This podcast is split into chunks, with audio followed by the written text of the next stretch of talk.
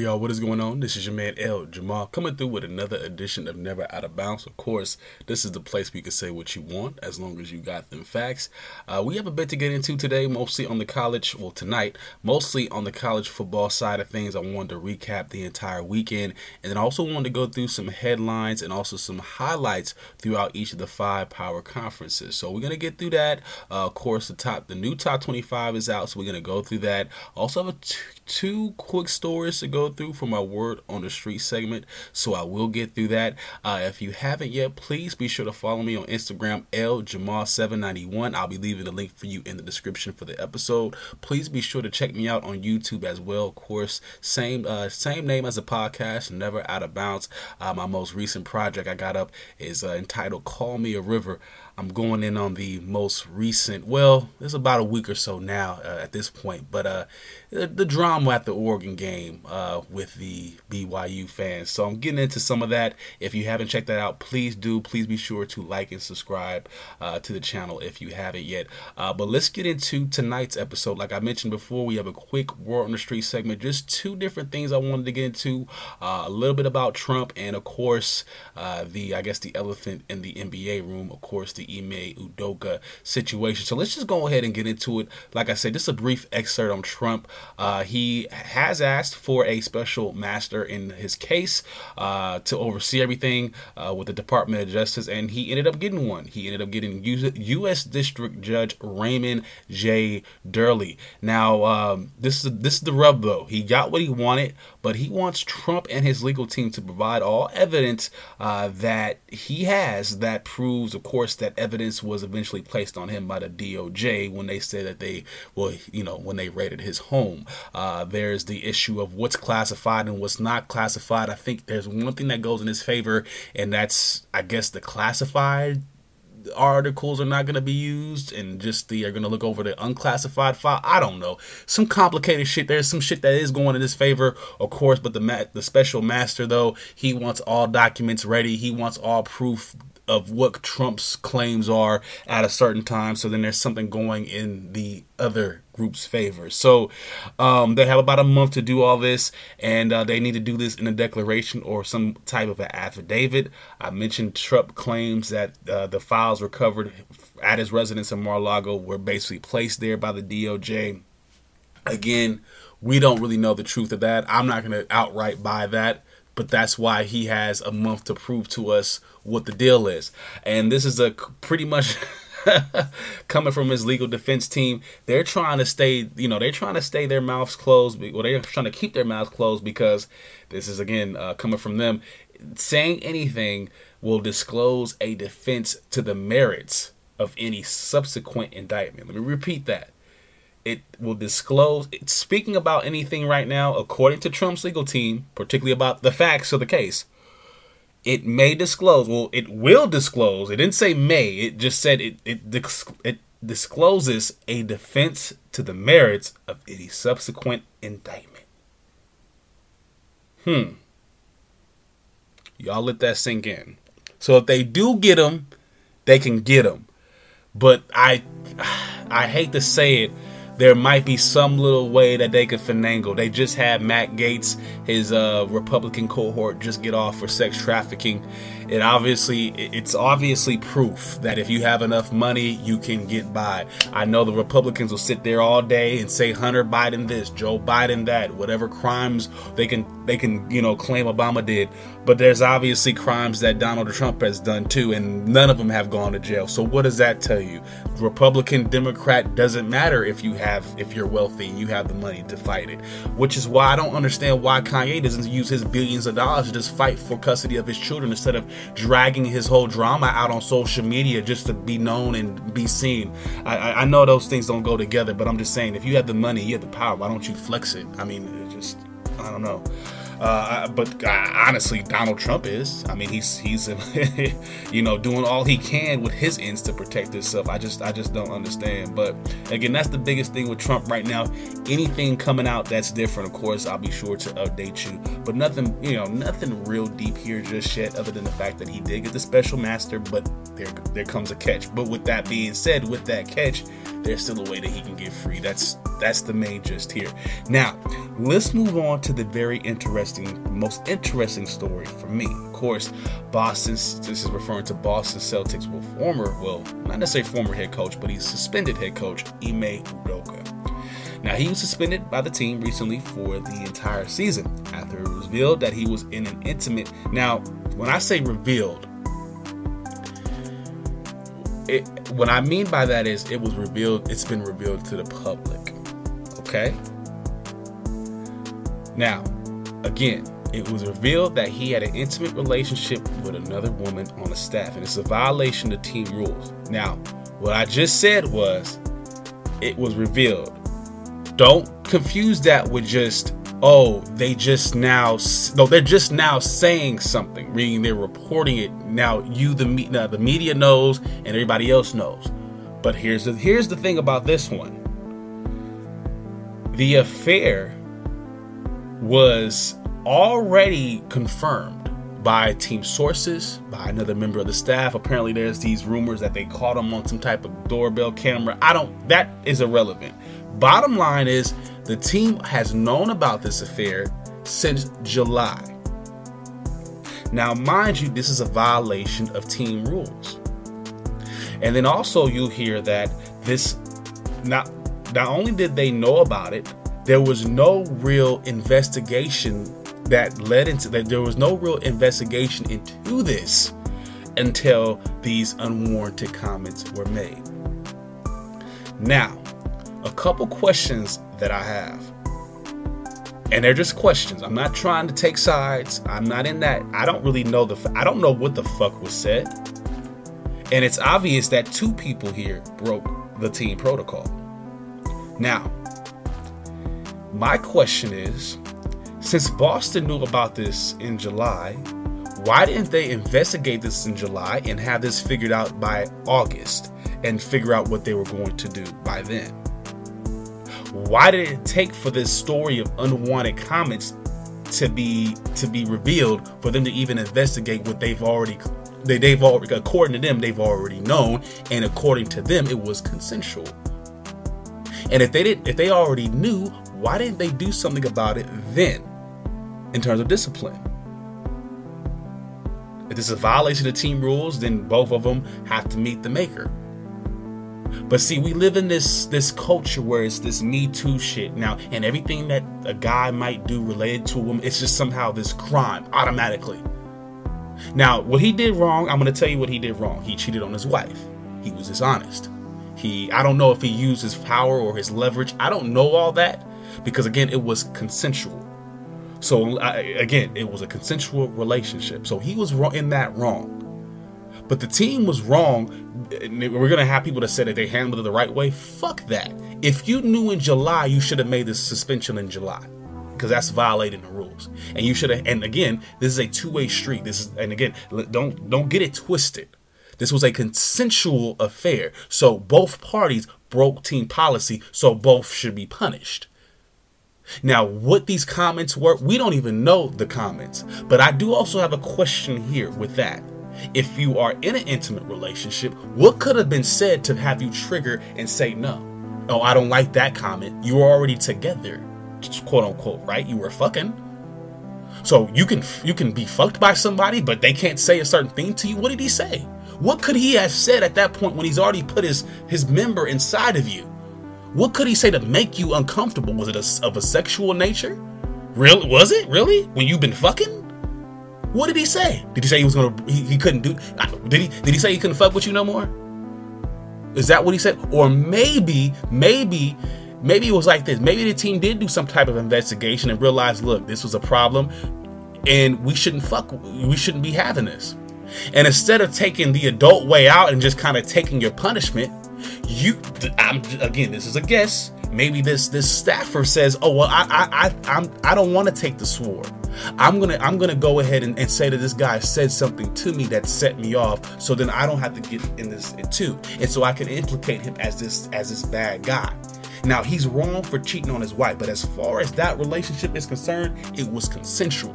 So the question is, what the fuck he could have said to even set that off, and why the hell the team didn't handle this to begin with when they first said that they knew if this is a violation of team protocol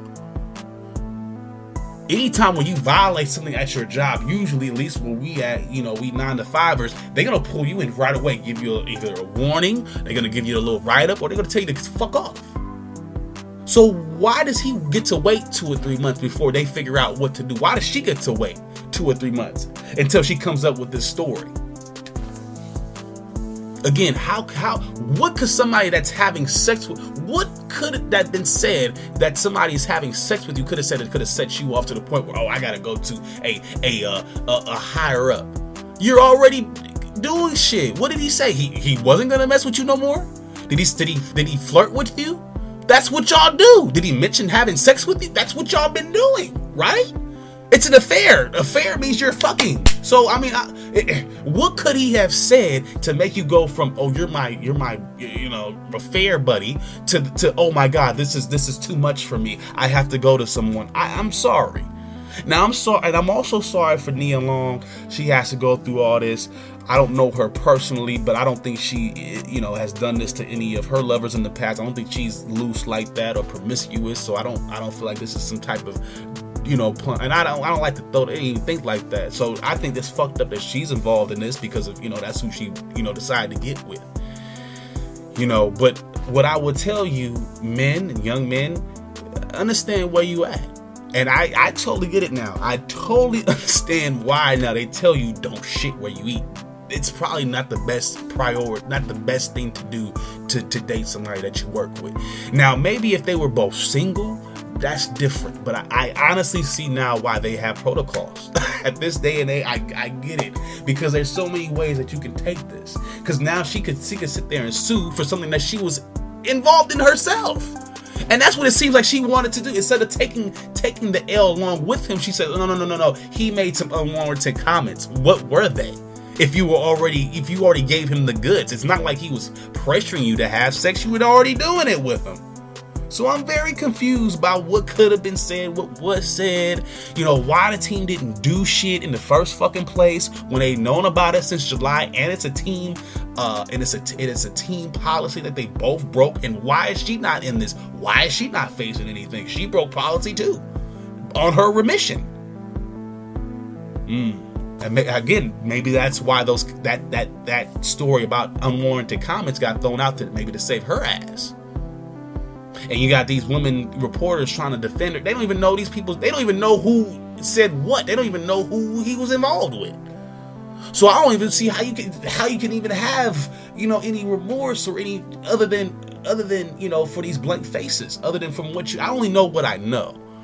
And for what we know, we don't know really what was said, but we do know that they had a, a, a consensual relationship.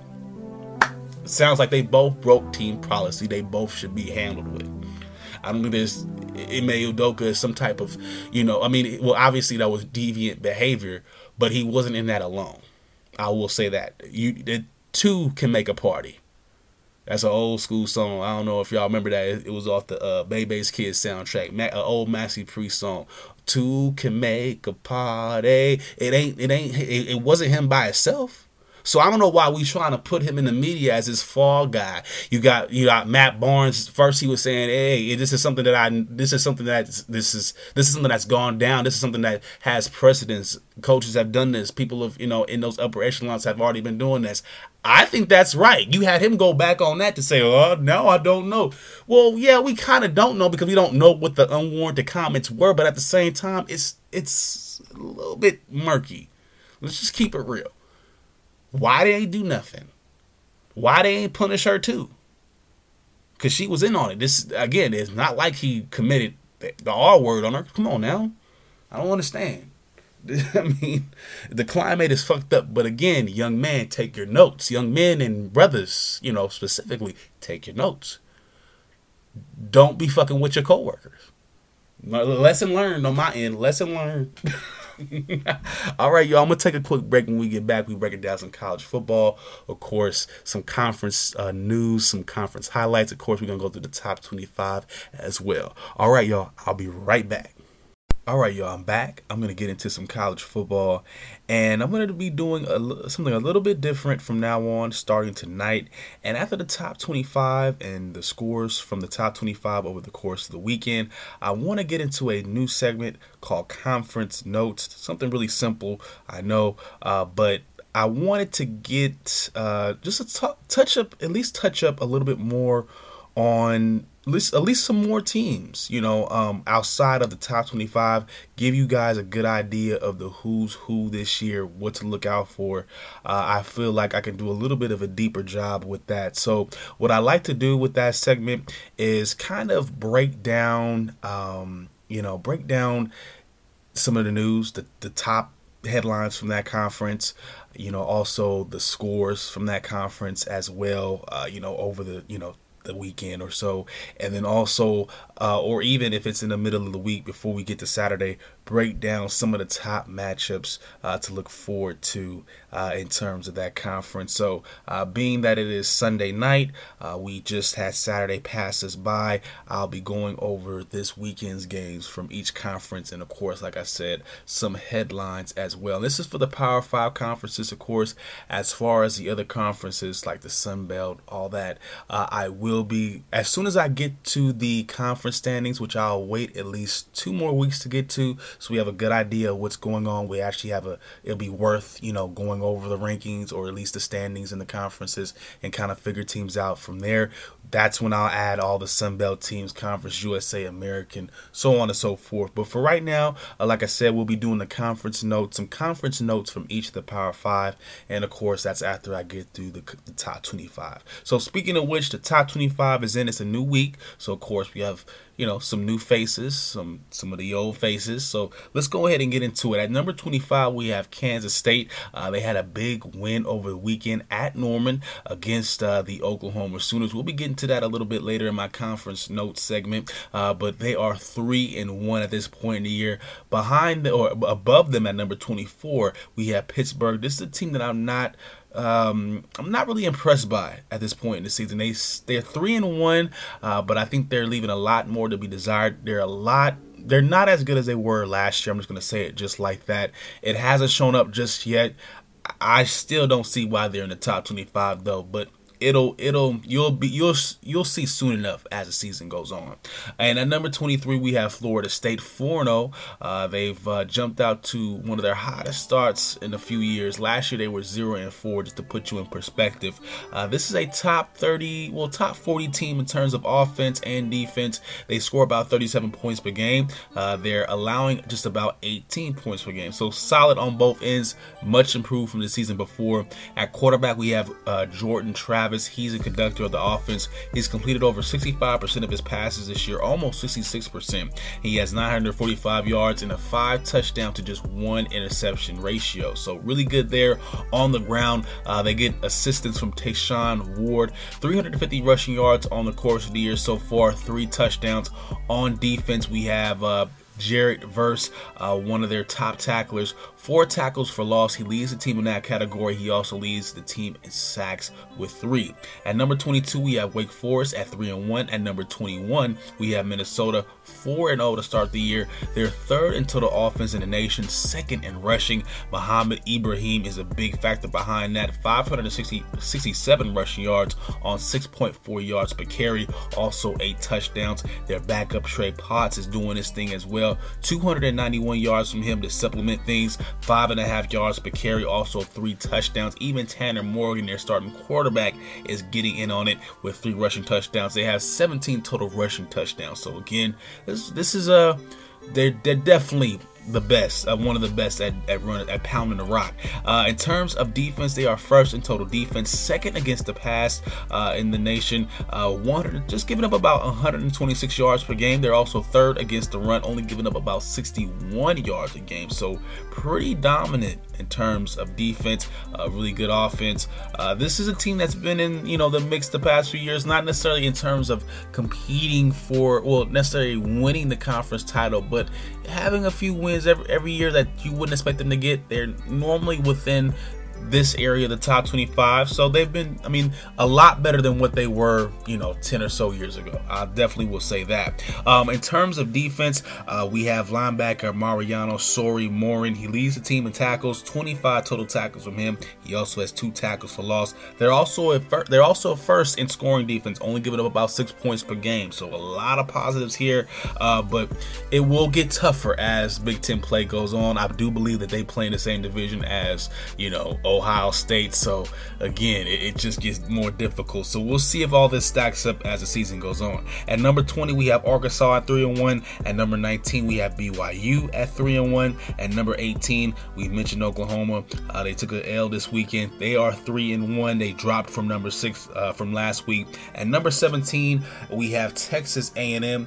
They did just enough to survive this weekend. They are still. Uh, you know they are still in the top 25. Uh, number 16 we have Baylor at three and one. At number 15 we have Washington, uh, four and 0 start again. Uh, these some of these teams are making drastic turnarounds from the year before. They are being acknowledged. I think they appear a little bit too high, and I'm not saying this because I'm an Oregon fan and this is our rival. I just you know I their most impressive win was against Michigan State. And it was an impressive win, no doubt. But seeing what Michigan State did this win did this week, excuse me, I think it takes a little bit from that. I would have had him debuting around 20 or tw- between 23 and 20, to be honest with you. Maybe even 18.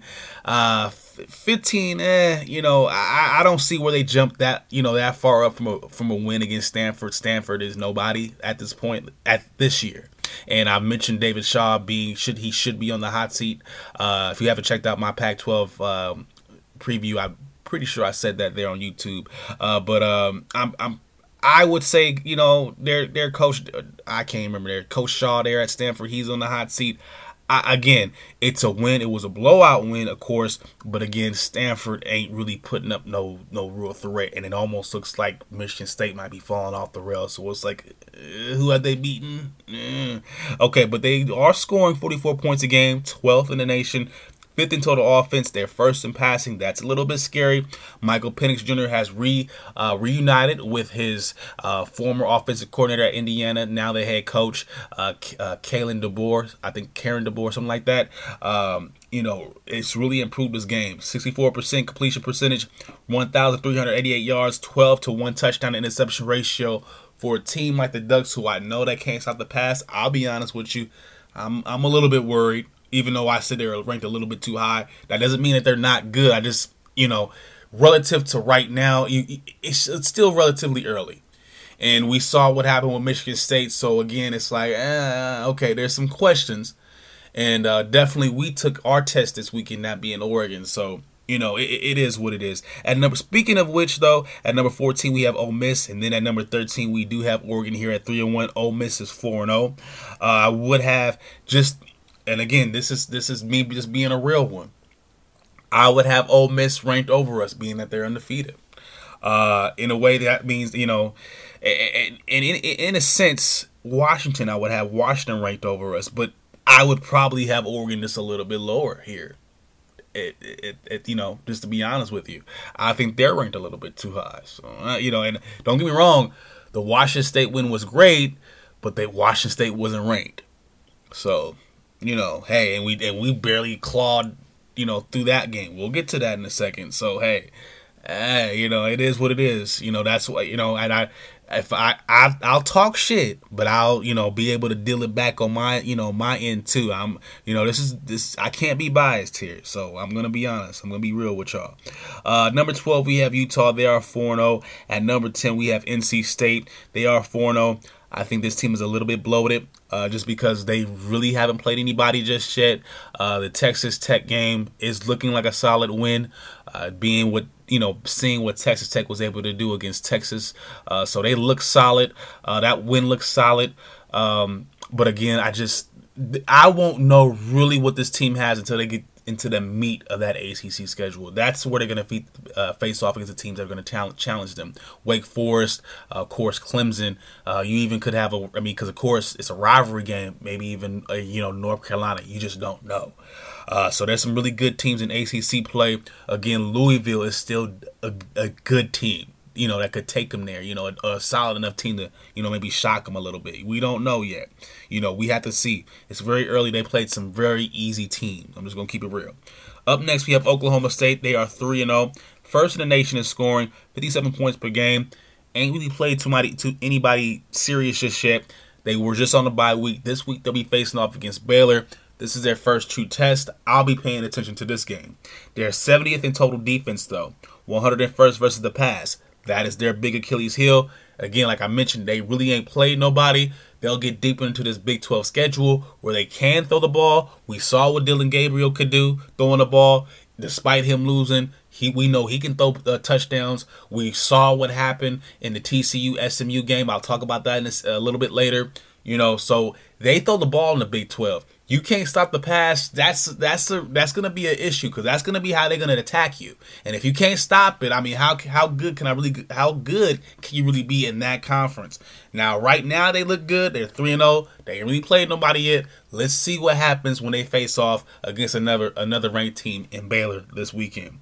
But in terms of their offense, Mr. Sander, great conductor of that. 917 yards, 65% completion percentage, 10 to one touchdown interception ratio. Again, I don't think that takes a step back because again, that I mean, I'm telling you, it's pass happy in the Big 12. That doesn't. That's not my issue here. This is going to be passing defense. But again, to help Spencer Sanders out, his leading receiver is Balin. Sorry, Braydon Johnson. 14 catches on the year, 300 yards receiving, and also three touchdowns. Moving on, we have Tennessee. Uh, you know how I feel. We've talked about Tennessee they got a, a win against the overrated Florida team. I'm gonna, I'm gonna outright say that now. We'll see. Same thing with Kentucky. They they both kind of propped up here. Again, these are these are these are wins in my opinion. Basically, I, I saw Kentucky. I lo- I like Kentucky. I got respect for Kentucky. That's one of the you know other teams outside of you know Bama that I got some love for in the SEC. It looked that great this weekend uh, versus who they play. Uh, somebody nondescript. I can't think. I can't remember who they were right now.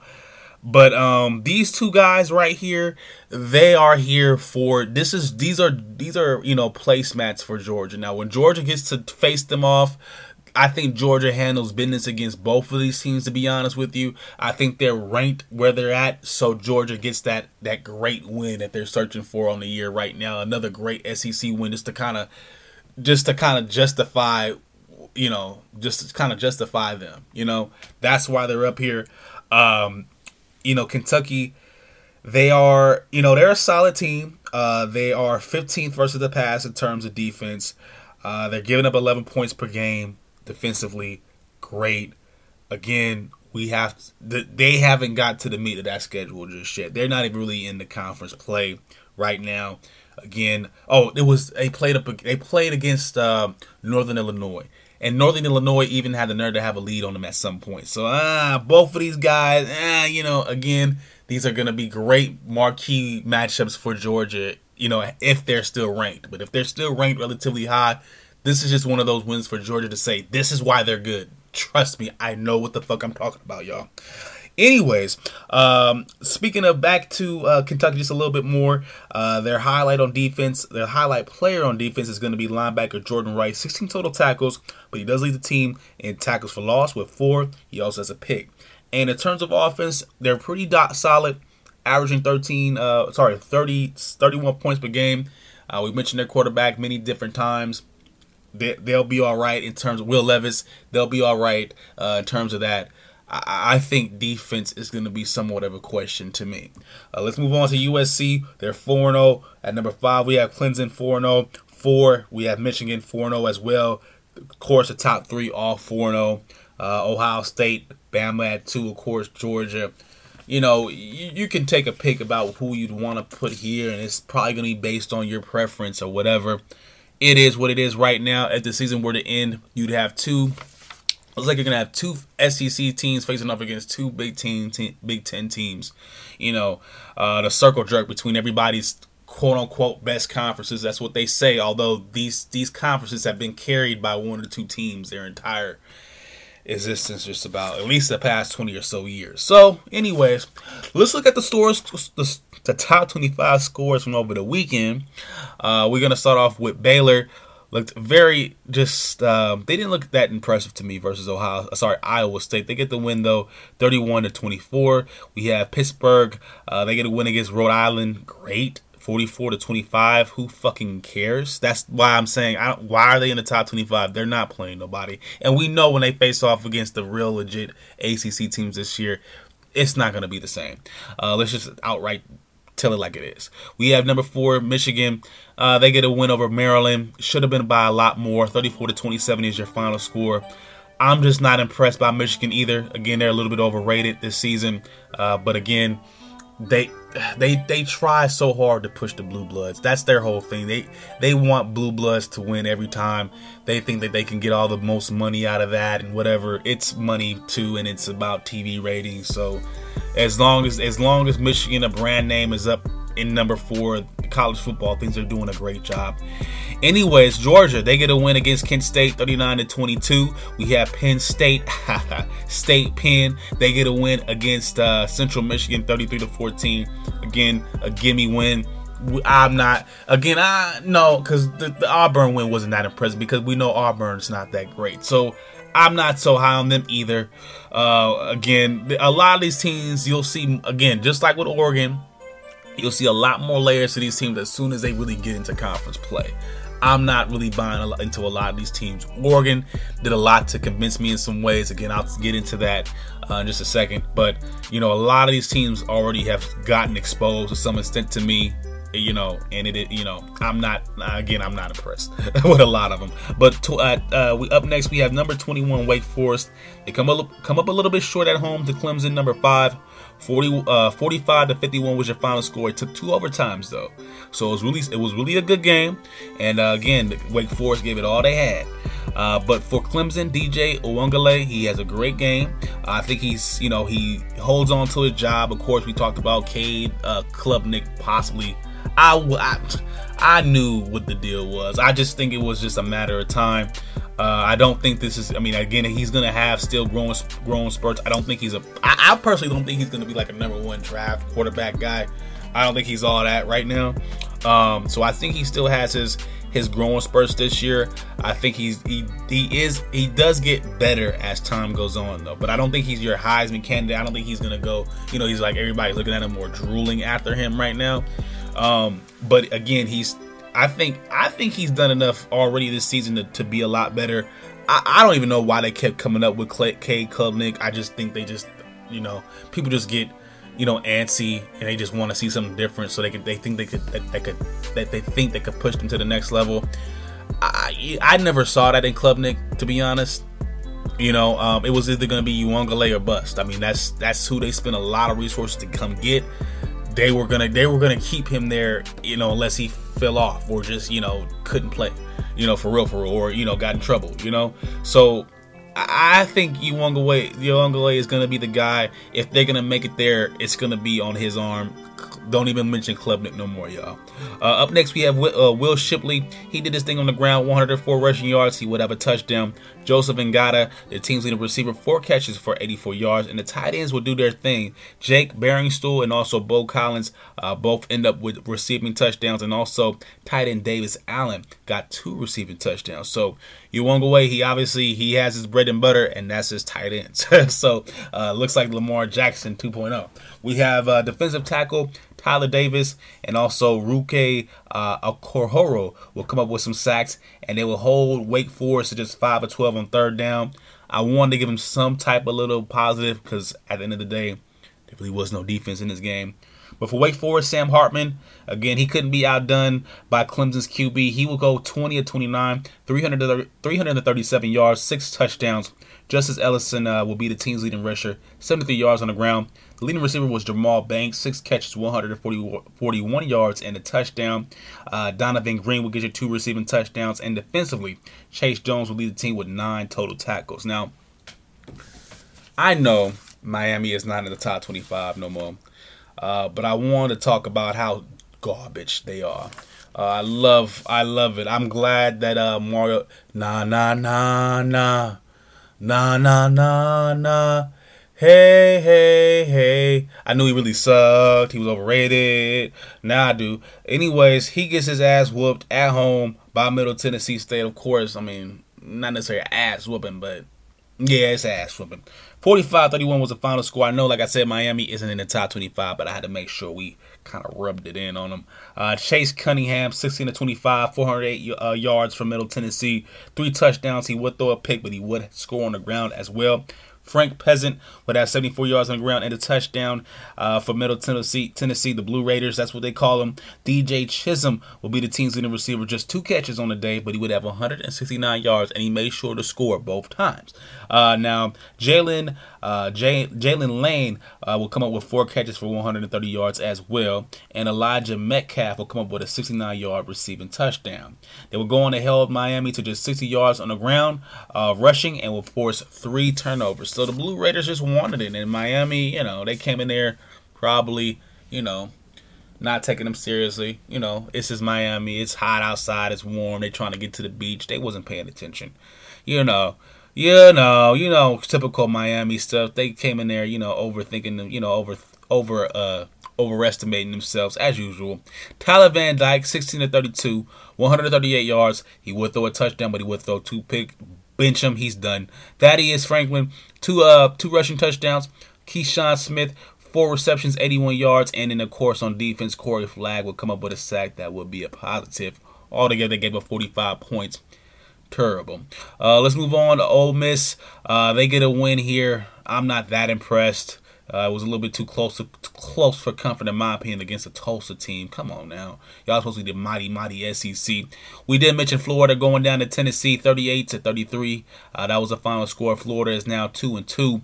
Um, Anthony Richard, he tried. Anthony Richardson tried to do his thing in that game. Uh, a lot better, uh, you know, at least passing wise, one of his best performances this year. He had not had any touchdowns uh, through the air up until this point. Last weekend he had two, uh, two touchdowns to one pick, uh, but he would have 453 yards as well. 20 of 44. He would have a rushing touchdown on 62 yards. Uh, Montrell Johnson would score on the ground as well. Uh, Justin Shorter will be your team's leading receiver. He would have seven catches for 155 yards. Ricky Pearsall, the transfer from Arizona State, five catches from him, 103 yards. He would score. And then tie-in Keon Zipperer would score as well. On defense, Amari Bonnie, uh, Burney, their linebacker, will get you two sacks and seven total tackles. Now for Tennessee, Hendon Hooker, uh, everybody is looking to put him on the Heisman front list. I I wouldn't disagree uh, at this point. 22 of 28, 319 yards, two touchdowns. Again, it's early. Uh, I, they ain't really played nobody in the SEC just yet. They played overrated Florida, so of course they're gonna run a ride with him now. 111 yards. He would have a touchdown. Jabari Small would have 90 rushing yards and also a touchdown. He would score with a touchdown catch as well. Bruce, uh, sorry, Bru McCoy, USC transfer, five catches from him, 112 yards he would score, and defensively Kamal Hadden would get you seven total tackles and an interception, and Dejon Terry on the defensive line would get you a sack. Now another big upset we had Texas and Texas Tech. Texas Tech, they led the play the, the Longhorns really close. And this time they got it done again, 37 to 34. It doesn't happen all the time, but when it does, I love the revel in it because Texas is one of those teams, just like Miami, that college football just can't wait to say, oh, they're great this year. They're back. They're going to win a national championship. They're going to win the Big 12. They're going to win 11, 10 games, 12 games. They're great. They're great. They're, da, da, da, and they always lose a fucking game like this, and I just laugh because every year, why do y'all ride their dick so hard? I don't know. Y'all tell me. Because uh, they're from Texas, and they just, again, blue blood teams from these big, you know, the big schools, they just uh, media just slops them up. Oh my God, let's get on the Texas pack. Okay, you all gonna get burnt every time. Hudson Card, 20 or 30, 277 uh, yards, two touchdowns, and a pick in place of Quinn Ewers. I will be giving you guys an injury update uh, on my conference notes a little bit later down the line this week because uh, I forgot to mention it here. But we will be getting into that. But Bijan Robinson, 101 yards on the ground, also two touchdowns. Xavier Worthy, as he has in, many, you know, um, a mini game so far. He scored a touchdown as long as well as running back Keilan Robinson. Uh, also, um, the Horns though defense. Uh, sorry, offensively they just struggled to maintain drives. Three or nine on third down. You know, gave gave up two turnovers. Again, when you come up short by three, and let's say for instance you went three and nine on third down. I mean, again, I mean, imagine if you would have converted one or two of those downs, three of those downs you might have got a touchdown or two or something out of that. You know, maybe you get a field goal at the very least. You get points out of that. You know, so you know Texas Tech they do what it does. You know they they find a way every now and again. They don't do it all the time, like I said. But uh, last Saturday, Donovan Smith will lead the way, 38 of 56. Oh, I'm sorry. Uh, before I let y'all, before I get into Texas Tech for Texas defensively, defensive back Anthony Cook will get you 15 total tackles, which is impressive and defensive back D'Shawn Jamison will get you a sack. Now on the Texas Tech, Donovan Smith would have a great game. Uh, my opinion, 38 to 56, 300, 331 yards, two touchdowns. Uh, he would have a rushing touchdown. I feel like because of what was at stake, he's going to be my co MVP. I want to just give it to Adrian Martinez, and I'll tell you why a little bit later. But um, just kind of just looking over this again and, and just, I love it when people take it to Florida. I just love it.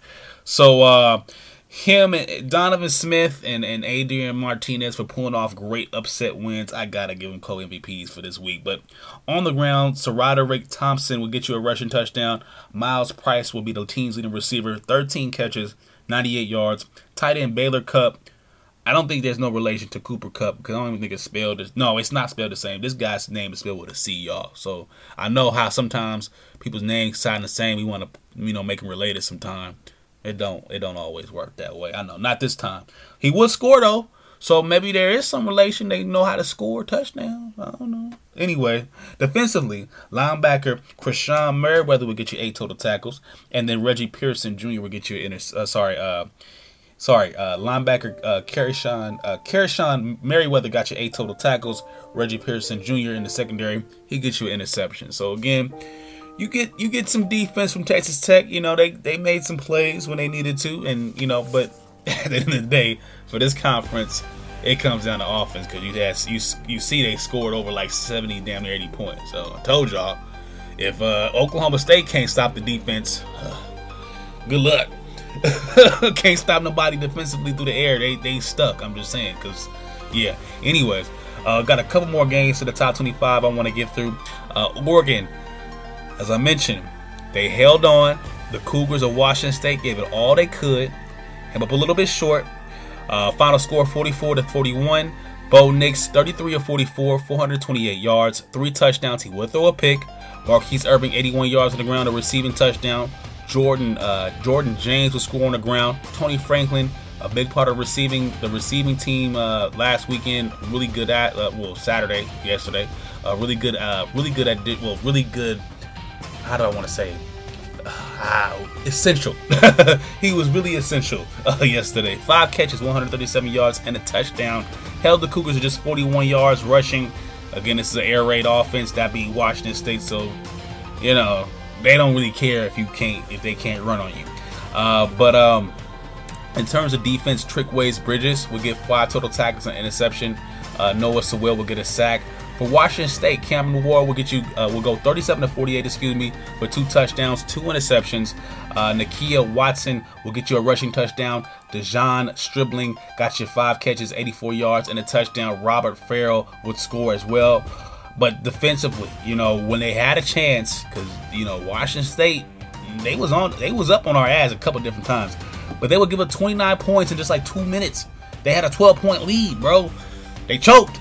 Let's just keep it real. I'll take it anytime. I'm like, fuck, I was nervous myself. I'm like, I don't want us to I don't want us to lose like this.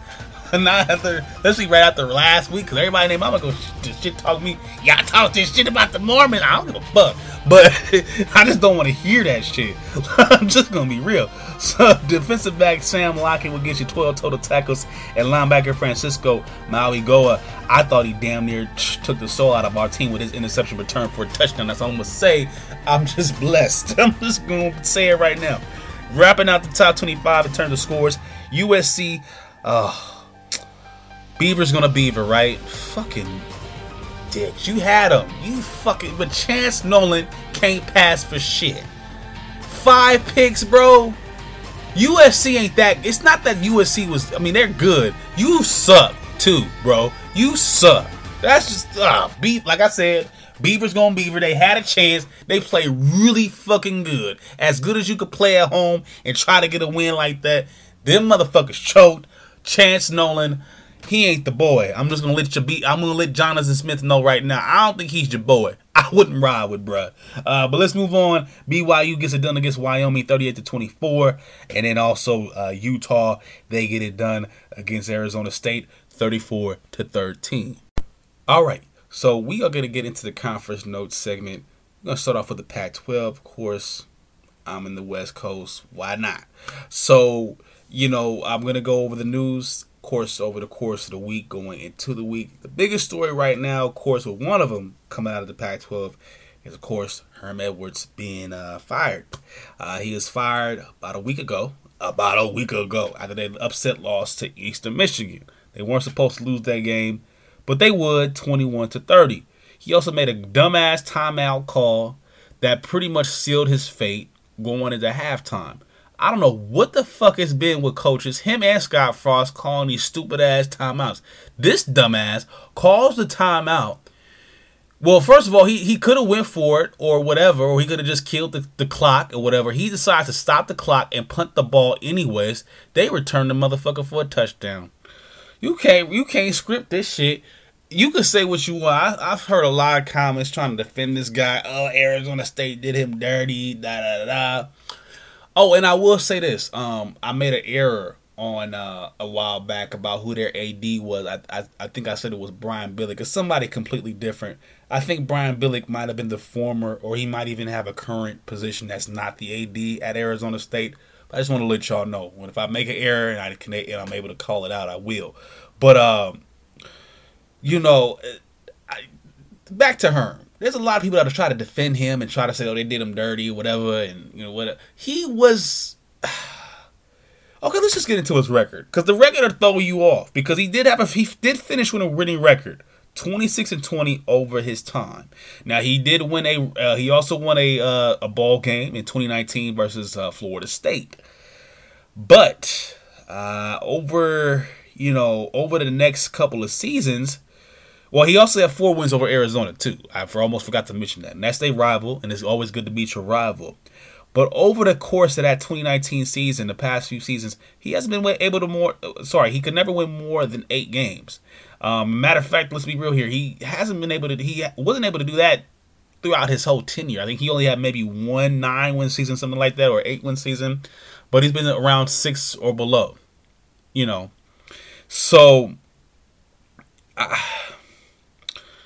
I, I think, and this is a, again, I saw the same thing happen in NFL too with him because he was a coach for at least two different teams in NFL, right? The Jets and the Chiefs. Like they, I, I, mean, I don't know where y'all come off saying he was all this great of a coach and all this. Like, I, I did he ever lead a team to a championship? At least an AFC, a conference championship. I can't remember where his teams, even in the NFL, were all that great. So, I mean, it was I, mean, I thought it was a cool move by Arizona State. Don't get me wrong, and it's always good to see a brother every now and again do his thing. It don't matter if it's college or the pros. I, it's not. It's but it's just like it wasn't like he was a, a world changer. You know, it wasn't like he brought in a defensive scheme that completely changed the NFL. You know, despite him just being an okay head coach, because there's plenty of coordinators that come through. You know, that are great coordinators and and leave something lasting. You know. I can't say that he had that impact. So when I'm seeing hearing everybody, you know, pull out these tears for him, and it's like, oh, like he was an average. He was like your average coach. He was alright. Like, come on now, let's not make it that serious. I mean, come on now. I mean, and on top of that, he allowed Antonio, uh, Anto- was it Pierce? Yeah, Antonio Pierce to pretty much dominate the coaching staff and the culture there, and it led to these NCAA, excuse me, NCAA investigations. And of course, these recruiting violations came, and it all has to do with what they did under COVID and some recruiting shit. And you know, eh, people gonna you've heard I've heard people try to be play devil advocate about that and go, oh well, it's recruiting and it's Arizona State. What can they do? You know, f-? you know, rules are rules. And bottom line is, Herm wasn't even in charge of his own team when it was when it was you know at some point. Now near the end, he might have got his shit right in the last you know couple maybe the last season maybe in you know the few games in this one he might have had control again. But he he literally deferred everything to all his other assistants and, and actually to one. And I mentioned Antonio Pierce. Uh, so I, you know he didn't really do his job half the time. He wasn't really no real coach. That's what it seems like to be. You know, uh, there's also you know the video of him kind of lit being let go like after the game. People people are assuming that's that's what it was. Some type of footage with him and the AD and somebody else whoever. And um and it's just hilarious how people want to speculate. Just like when Kanye put out when I lost my queen, I I, I understand London or some shit, you know, like, oh, he's talking about his mama. He talking about Kim. I don't fucking care for one. But I'm just saying just how people like to take shit that they just see or hear and, and they gotta put everything and, and all type of, you know, shit behind it. So he he couldn't manage his team. And that's point blank, and that's why he's not there. And that's the bottom line. And at the end of the day, he just couldn't really. He, he was just an average coach. Let's be real. Let's move on. Uh, this is a very interesting story. I mentioned this before about the UC readers wanted to potentially step in, at least on the UCLA front, and kind of say, hey, you know, slow your roll. Again, USC doesn't have to go through this because they're a private school, but remember, UCLA is part of the UC system. So they have a whole different set of you know parameters they got to go through. So they the UC Board of Regents met up with the with some Pac-12 officials uh, last week Thursday to be exact to kind of discuss you know potentially even blocking UCLA's move to the Big Ten. Now this is coming from the Pac-12. They believe that the that the Big Ten move won't help the Bruins in the long run in terms of winning and in terms financially. Now, they mentioned travel expenses. Uh, according to the Pac 12, they're saying uh, travel expenses would increase up to fourfold for UCLA. Hmm. And this might not even, you know, really make the media rights cut that they feel that they, because of course, uh, UCLA and, and USC at some point with and they gotta wait and the cold part about that media cut that they're supposed to be getting from the big ten that bigger cut they gotta wait at least two years to even get that anyways so with that being said um, and again, the travel costs going up, you know, it might not be enough to help them because again, there are they're still in about sixty-eight million dollars of debt, although they paid off 102 something million of it. This is the thing. They also have shit poor uh, attendance, some of the worst in college football right now, at least on the FBS level. So I think the Pac-12 has a point you'll listen to the haters that are pro uh, Big 12, mostly Big 10 guys uh, that are really, but just not, of course, because it's all. Remember, it, it, remember, it's left and right still too. Even with this, that's why it's so fucking annoying. I see why people just don't really want to deal with politics because they, it just it just has to get into everything. And again, a lot of the Pac-12 hate is is a lot is is, is a lot. Sorry, politics is a is a lot of the reason or a big reason behind some of this Pac-12 hate as well. Okay, let's just tell it like it is again. I know it sounds redundant that I've said it before, but let's be real. They're gonna tell you, nah, you know, UCLA should go. The Pac-12 is lying. They did that they meant that. Bottom line is UCLA sucks. Okay? That's why nobody's showing up to the games because they're not interested. UCLA doesn't even recruit that well in their own backyard. Oregon is recruiting them and out recruiting them in LA. I'm not I'm not gonna go out on a limb and say that we're out recruiting USC, but I know we're out recruiting UCLA and a lot of teams, not even just in the Pac-12, they're doing a lot better job than UCLA in LA. So going to the Big Ten and, and, and, and, playing against Nebraska and maybe getting a win against them and, you know, probably getting a win maybe against guys like Indiana because we know you're not going to beat Ohio State. We know you're not going to beat Michigan. You're not going to beat anybody important enough. And the way I've seen from Minnesota, Minnesota's going to eat you guys alive. You and USC, to be honest with you. You and your little friend that you want to hop with. Now, you first y'all was rivals. Now y'all want to go move together. Oh, we're gonna go to the Big Ten. It's gonna be so much better. I doubt that. You can't even win in the Pac-12 and sell out your stadium, and you play where if you you play in the Rose Bowl. That doesn't change because you go to the Big Ten and you get to play Nebraska. Unless you unless you're gonna beat Nebraska every year consistently, unless you're beating down on Illinois and Indiana and Northwestern and find a way to win a conference championship, which I feel USC is better is better, you know, place to do as opposed to y'all. I don't see it happening. You should st- y'all should stay. USC has the power to do that. Whatever they if USC really wanted to control their own media destiny, they could be like Texas and create their own channel. I feel like they be in some beta males right now. Just say, well, we'll just piggyback on the Big Ten. Y'all weak, but you know, U- UCLA, y'all really even more weak. So yeah, I would I would cons- I would think about it before I just jump because it's not like it's gonna be any better yeah, you play in a more prestigious conference, quote unquote, but it's not like you're gonna win the motherfucker either. So it's like, oh, they're gonna pay us a few more dollars to be on TV. Okay, pay a few more dollars to be shown on TV and lose. Okay, whoop the fucking do. We're gonna see your empty ass stadium every fucking week. It doesn't matter. Nobody wants to see your empty ass stadium. It doesn't matter if you're playing Cal or you know, and that's another uh, part of the reason why UC is kind of in this too. Cause they're like, well, what what Cal gonna do? Ain't nobody talking about Cal. Cal sucked too. Uh, so I, UCLA, y'all should. I wouldn't go chasing waterfalls because y'all not that great. But um, y'all four zero oh this year. We're gonna move on to the, the Pac-12 scoreboard now. They are four zero oh this year. I'll give them that. The first four zero start since uh, 2014, but they got a win versus Colorado last weekend. Colorado is winless. I'm not impressed. Zach Charbonnet would have three touchdowns. Dorian Thompson Robinson would have two through the air. They will hold Colorado to just two, uh, 309 total total yards, 51 yards on the ground, 4.7 yards per pass attempt. So they had a pretty decent game. But remember, a good game. But remember, it's Colorado. Colorado garbage. For Colorado, Owen McCown will go to, uh, will have 258 uh, passing yards, a touchdown, interception. That's all you got. So I mean, again, great job. You went to 4 0, but that's again, you're not in the rankings for a reason.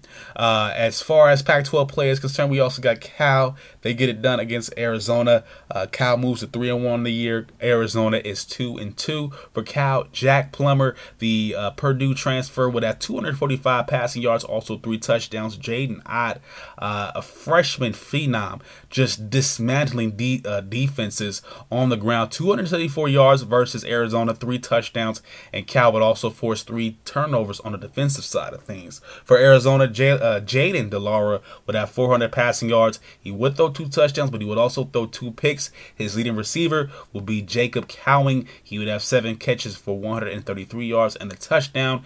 Uh, I mentioned before, Washington, they would get a win against Stanford 40 to 24. That was the final score. Washington, of course, is 4 and 0. Stanford is just 1 and 2. Again, I'm not really impressed by that win. Just want to Thought, thought I'd throw that out there. Now let's move on to the SEC. Uh, we're gonna start off with some quick news from there. Of course, LS LS Pooh is, is on probation. But again, it's all a slap on the wrist relatively. Uh, they are put on a one year probation for recruiting violation. Uh, they found, uh, they also get a week probation in terms of talking to recruits. And I'm pretty sure that's going to be in the off season. Uh, we also got uh, their unofficial visits and official visits being cut down to some uh, to some extent, and also the evaluation days and shit like that. That shit is going to be cut down a little bit, not even significantly like I said, just a little slap on the wrist to kind of let them know, hey, although I don't know why, because this team also has also has done the same thing in basketball. When y'all when is see again, you can give a team like USC slaps on the wrist for shit like this. You can give a team like LSU a slap on the wrist for this. But I I mean I'm telling you, they gave SMU the fucking death penalty for shit just as similar as this little minor inconveniences in terms of re- recruiting. I know it happened all the way in the 80s, but they destroyed that football program and they they I'm telling you they picked and choose how they want to do it. Look at how they prop up USC now every year in the rankings. But they don't give you SMU no love. That's a dirty man. NCAA dirty as fuck. Be honest with you. But let's move on to the scoreboard. Bowling Green, uh, they take a L here to Mississippi State. I'm again a win. I'm not really impressed by because it's Bowling Green. Final score 45 to 13. Sorry, 45 to 14 in favor of the Bulldogs of Mississippi State. We have Auburn. They get an ugly win here against Missouri in overtime, 17 to 14. Auburn moves to three and one. Missouri is two and two. Uh, piss poor offense. Neither team even cracked 300 yards of total offense. Both teams sucked on third down. Mizzou was 4 and 13. Auburn was 3 and 16 on third down. Uh, Mizzou will also give up two turnovers. Uh, Brad Cook from Mizzou will go 14 to 24, 179 yards and an interception none non impressive. Robbie Ashford, 12 of 18, 127 yards and a rushing touchdown. Uh, the player of the game had on both sides of the ball had to be linebacker Derick Hall for Auburn, two sacks and an interception for him. The Tigers altogether will force four uh, sacks. Well, that being the Missouri Tigers, they will force four sacks. So I mean, you had some defense, but the offense was just trash uh, Anders Carlson uh, for ta- for Auburn will end up getting the game winning field goal, although he would miss one early in the game. But again, it's what happens. You know, it's what the final score that counts, and they was able to get that that final field goal. Uh, moving on, uh, like I mentioned before, Kentucky looked a little bit disappointing in my opinion, and just flat against uh, Northern Illinois. Final score was 31 to 23. Of course, Kentucky is 4-0. Northern Illinois was just one and two going to that game. They're now one and three. Uh, we also got South Carolina. They get a blowout win over Charlotte, but again, Spencer Rattler looks to be trash. He still sucks. 17 to 23, 187 yards, zero TDs. Uh, thank God they had their running back Marshawn Lloyd doing some things for them. 169 yards on the ground. He would also score three times. LSU they get a, a whoop-de-doo win of the week over New Mexico. Nobody fucking cares. 38 to zero. And then Alabama, same thing. Whoop-de-fucking-do. Nobody fucking cares. 55 to three over Vanderbilt. Uh, Vanderbilt is three and two, so they're not as bad as usual. That's cool. Of course, Bama is 4 0. But, it, you know, we're, we're not even talking about teams in the same stratosphere. Who fucking cares? Uh, let's move on to the ACC. Uh, a little bit of news here. Uh, we have uh, the first thing coming out of Georgia Tech. They're going to let go of their head coach Geoff Collins uh, after a loss this weekend to Central Florida, 27 to 10 in Orlando. The Yellow Jackets just said "fuck it," and they let go of Geoff Collins after four years into his stint. Well, going into his fourth season, he had an overall record of 10 and 28 and also 7 and 19 versus the conference. Again, that ain't gonna get it done. Uh, one of his biggest challenges was to revamp the offense after many years. After many years, it was uh, after sorry, he had to revamp the offense uh, because after uh, well when he came in, he had to switch it up from a triple option. That's what I wanted to say. So he had to do something completely different. Um, and he just couldn't really do it. He failed to get the team to be even be, be even be in the top ten of his conference in terms of offensive stats, and they couldn't win more than three games a season. Period. They just sucked. Let's just be real. In the offseason, they would lose plenty of starters, including their top running back, Jahmyr Gibbs. We mentioned him plenty of times before. He would end up in Alabama. And then over the course of the first three games, uh, they would end up being outscored 110 to 20. Damn. The third, this is the third Power Five Power Five coach to be fired in just this month. Uh, he would do his best to recruit in the Atlanta, Georgia area. He tried, definitely. Uh, I think he was able to get three out of 53 uh, possible scholarship players over the offseason, or at least in his time, I believe. Uh, but uh, he was only able to produce two All Americans. And that's, of course, Jahmyr Gibbs, who will go on to transfer, and then wide receiver Quez Jackson, who actually, who actually graduated not too long ago. So it was all bad. That's all I got to say. And then finally, for the news for the ACC, there might be a merger between the ACC, the Pac 12, and even the Big 12. Uh, I mean, nothing really substantial is can be said just right now, except they're all talking in their meeting and they're talking about different possibilities. I think the biggest thing you might see first is some type of agreement to play some type of home and away games between, between sorry between some of these teams before we even think about even merging. Uh, like I said, uh, there might be a case where there's some, the, the, you know, the leftover teams or the teams that got left over might even be joining one of these conferences, uh, maybe the Big Ten, uh, sorry, the ACC or the Pac-12. Again, all all they're gonna say is they're just talking. They're just going over all the proper protocols.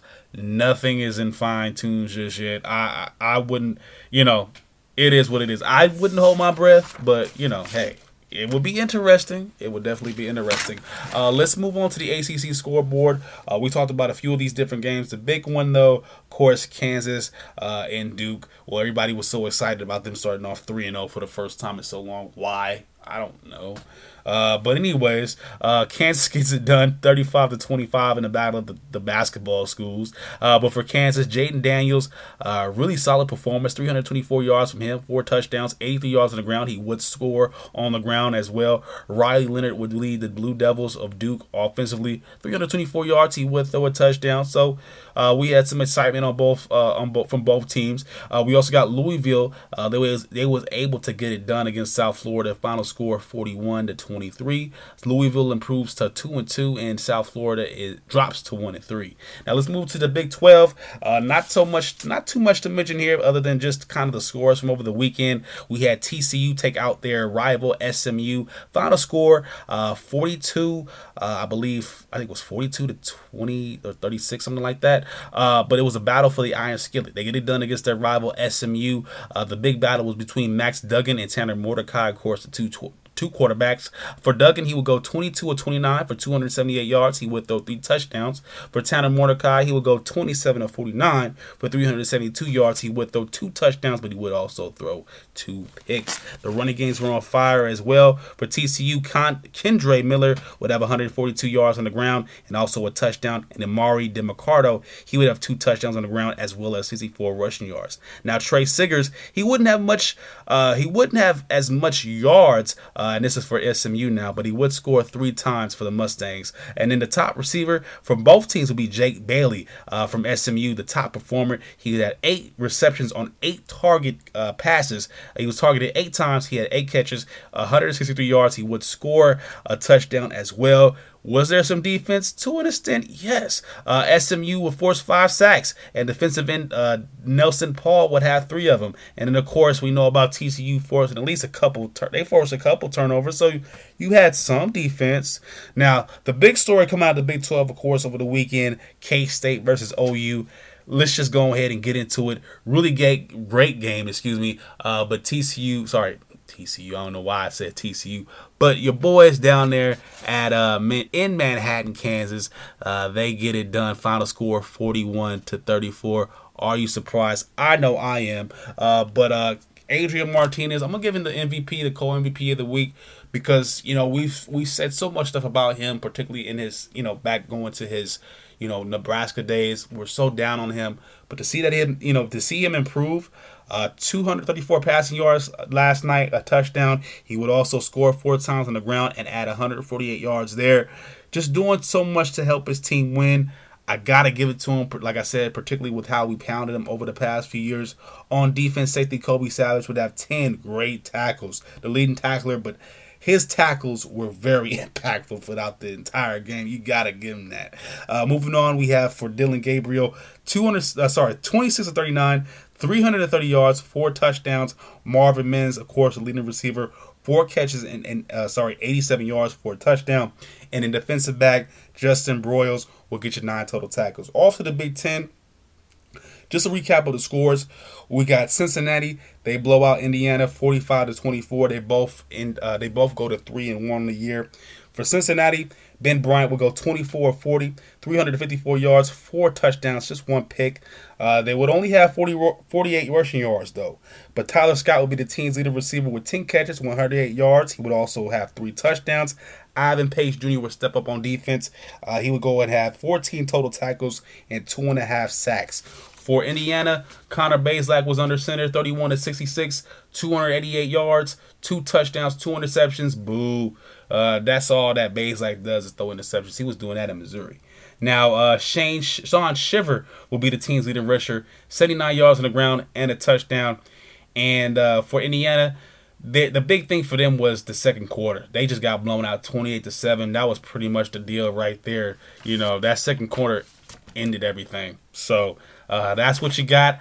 I am gonna uh, call the Rafa tonight. I know we went in deep, uh, but if you're looking to get in touch with me, I'll be leaving my links available for you guys. Uh, I got a lot more coming in the future, so keep a lookout for that. If anybody hasn't told you yet, I love you. Peace out, one love, and I'll at you guys later.